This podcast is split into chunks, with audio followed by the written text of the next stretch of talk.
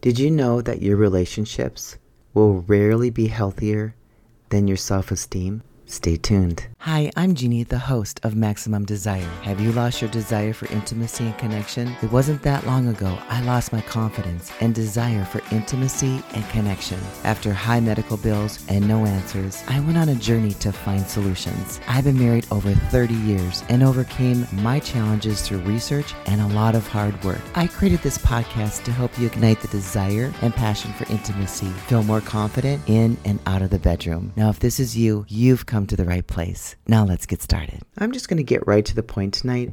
And I started out by saying your relationships will rarely be healthier than your self esteem. And I want to explain that a little bit because I see this a lot. For myself personally, I generally feel pretty good about myself because I exercise, I communicate, work on the communication with my husband. Let me explain this just a minute. If the time you spend alone is already enjoyable to some degree, that is, if you have a healthy internal dialogue and you generally feel good about yourself, then what's going to happen is that you will have a fairly high bar for the type of relationships that you'll have. Now let's look at it in a different way. If you're unhappy with yourself, then you are more likely to put up with a bad relationship. And this is why because they may occasionally make you feel better than you do alone. If you want to have a great relationship, the first thing you need to do is be comfortable with yourself. So, for those of you that are single, or maybe you're in a relationship, maybe you're married and you're really struggling with that relationship, this is why I always encourage a person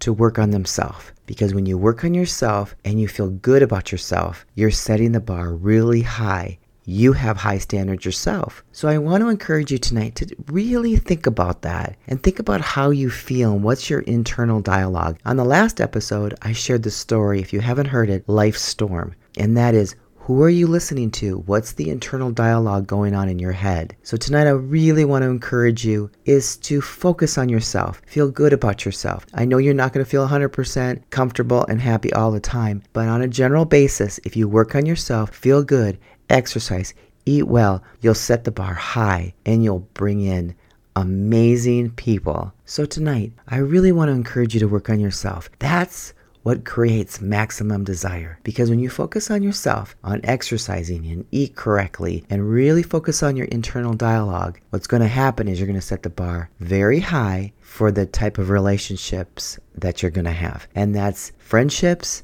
and also intimate relationships. So I want to wish you a wonderful night. And if you have any questions and you want to reach out to me, just go to Jeannie at lifelongloveandintimacy.com and I'll meet you right back here. Bye now.